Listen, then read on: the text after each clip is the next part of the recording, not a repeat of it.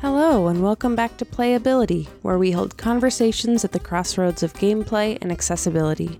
I'm your host, Lauren Woolsey, and today we will hear from Nikki Valens. She is probably most well known for designing Eldritch Horror and Legacy of Dragonholt, but today I'm very excited to talk to her about her connections to Fog of Love and the upcoming expansion she designed. Welcome to the show, Nikki. Thank you. I'm really curious how you first became connected to Fog of Love, from playing it to designing the new covers for it, which are fantastic, and now the upcoming expansion for it. So, could you give me some of that backstory? Yeah. So, when I left FFG, I was looking for different opportunities of different things that I could do, and Jacob, the designer of the base game, uh, reached out to me to see if I would be interested in doing a collaboration with him because he had been wanting to uh, get someone with more personal experience with queer and trans issues to kind of take a look at the base game and kind of help him make it more inclusive as an experience for all gamers. And then in the process of working on that, we talked about having an expansion that would focus on these issues more deeply.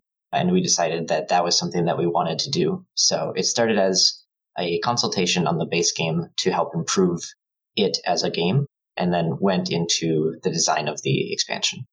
It's always good to have more stories where improvements to a game that focus on making it more accessible for some actually improve it for everyone. And this has actually led to a brand new expansion is a great example of that. Now, for our listeners who haven't played Fog of Love yet, could you go through a brief description of how the game plays it seems like it's really innovative and unique. And I think that they would benefit from hearing that from you. Yeah, I like to say that Fog of Love is a romantic comedy movie as a board game. so it very much relies on, if, if you think about whatever your favorite romantic movie is, it relies on a lot of those same tropes that you'd see in that to tell its stories.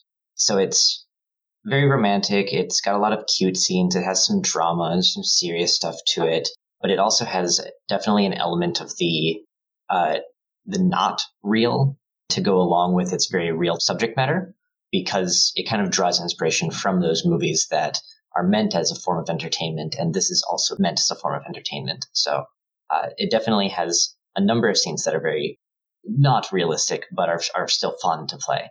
But the game plays out. The two players who are playing are playing as two characters who you create at the beginning of the game who are in a romantic relationship of some kind. And based on the story that you're playing, uh, various different things will happen for your characters. So uh, there's a, a, number of different stories in the base game.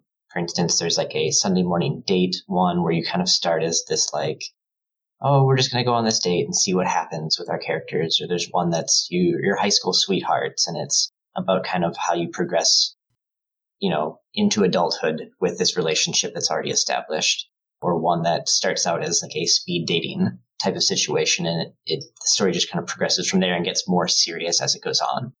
So there's all these different stories that can get told, and even playing through those stories again, the the players will bring so much into it. Uh, it's encouraged the players will create their characters and role play those characters. So as you're playing the game, you're telling not just the story that the game is offering you, but you're telling your own story as these two unique people who are showing up in this story.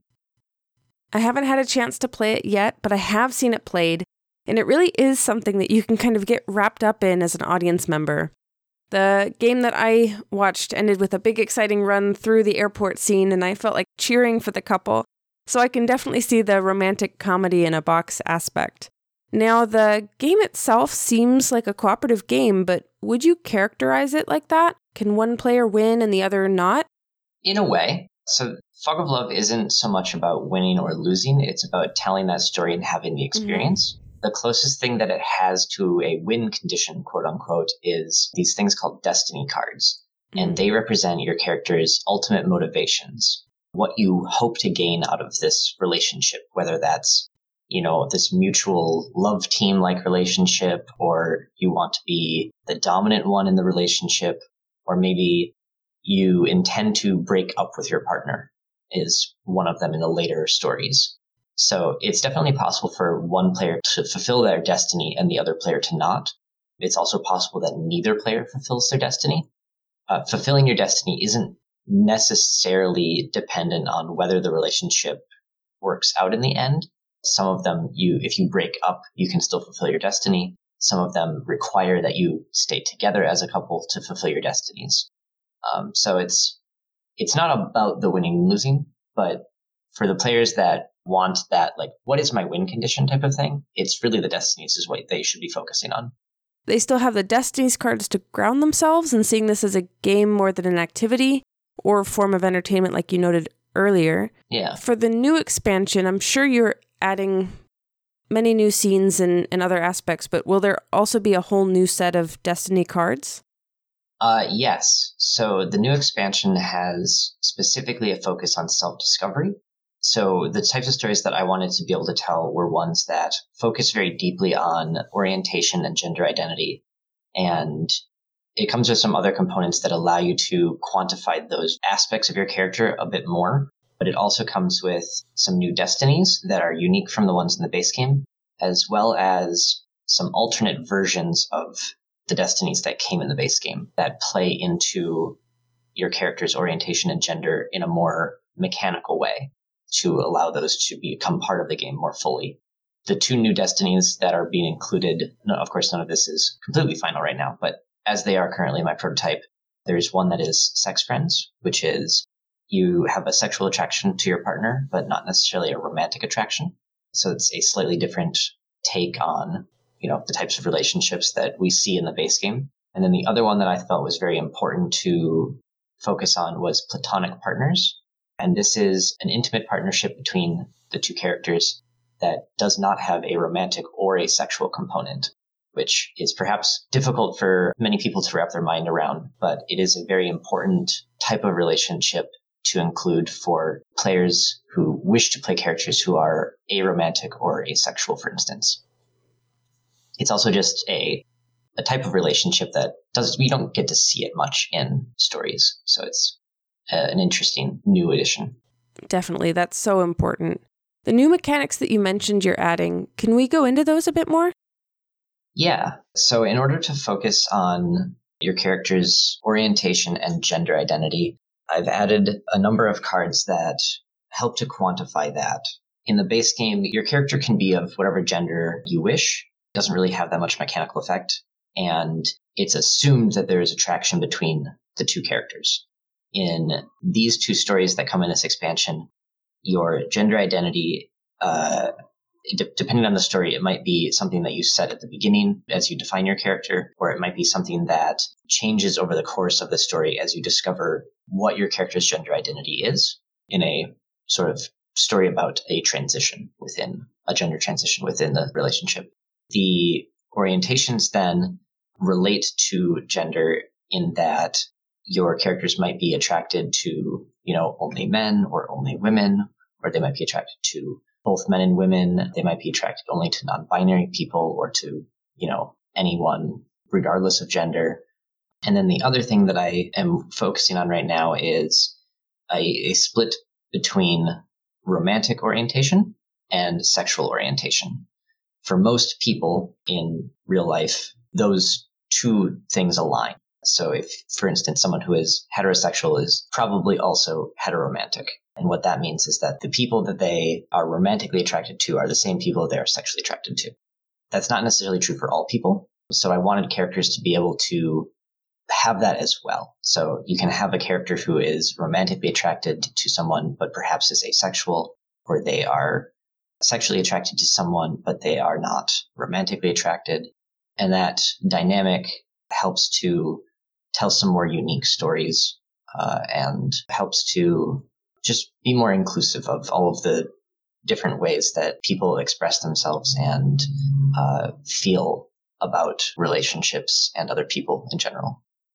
Yeah. When we started this podcast, our original goal was to bring to light a lot of games, people, and topics with accessibility and inclusion in mind. Those are both in our mission statement uh, as a team. Up until now, a lot of our early episodes, our early conversations focused mainly on accessibility in general as a general concept.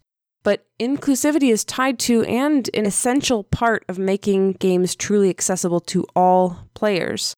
So we turn now to the question that we ask all of our guests What does accessibility and inclusion mean to you? So they're both very important aspects to game design, in my opinion. For me, inclusivity is representation of players within the game in such a way that they feel accepted and supported within the hobby. And Absolutely. accessibility is the ease of playing the game, whether that is being able to pick up the game and learn it very easily if it's, you know, in a language that you can actually comprehend. And then also your ability to play it if you have any kind of learning disability or even like color blindness, blindness, deafness, any other physical attributes that you might have that could be a, a hindrance to other games. How does that affect your ability to play this game? And hopefully most games allow that anyone can play them. They're designed in such a way that anyone has that ability to play them. When the designer of the Fog of Love base game came to you as a consultant on the cards themselves and making sure that they were inclusive, was that the first time you had held that particular role? Fog of Love is the first game where my role on it was specifically to do a uh, a consultation in the terms of like, is this inclusive to people like myself? Of course, many of my games have strong narrative components to them. So in the process of simply creating them and editing, you know, any of the narrative text that goes into them, I've been able to do that aspect as well. But it wasn't the primary role that I was meant to be on those things. But in terms of projects that didn't come from my own mind that I was able to do this for, Fog of Love is the first. So currently nothing else. Well, it seems like everyone's going to benefit from that consultation, and we can look forward to that expansion that developed uh, from that connection. Are there other game related projects you have in progress at the moment that you can tell us about? There are a couple other things that I've been working on. I have a number of different ideas for some narrative games that are similar to Legacy of Dragonholt that I want to create. And I've also been working on some more mechanical based games, some of which I tweet about on occasion. Others are under NDA, so I can't really say anything about them yet. Certainly. For our listeners who are interested in following those updates on Twitter, your handle is at Valens116. That is correct. And do you have a sense of the timeline for your Fog of Love expansion? We're hoping Q2 of 2019. So hopefully not that much longer, but creating game content and getting it printed does take time. So uh, that is sort of a best case scenario right now. Totally understandable. Where can our listeners find your expansion once it's out and the base game if they don't yet have it? In the United States, the base game is available only through Walmart.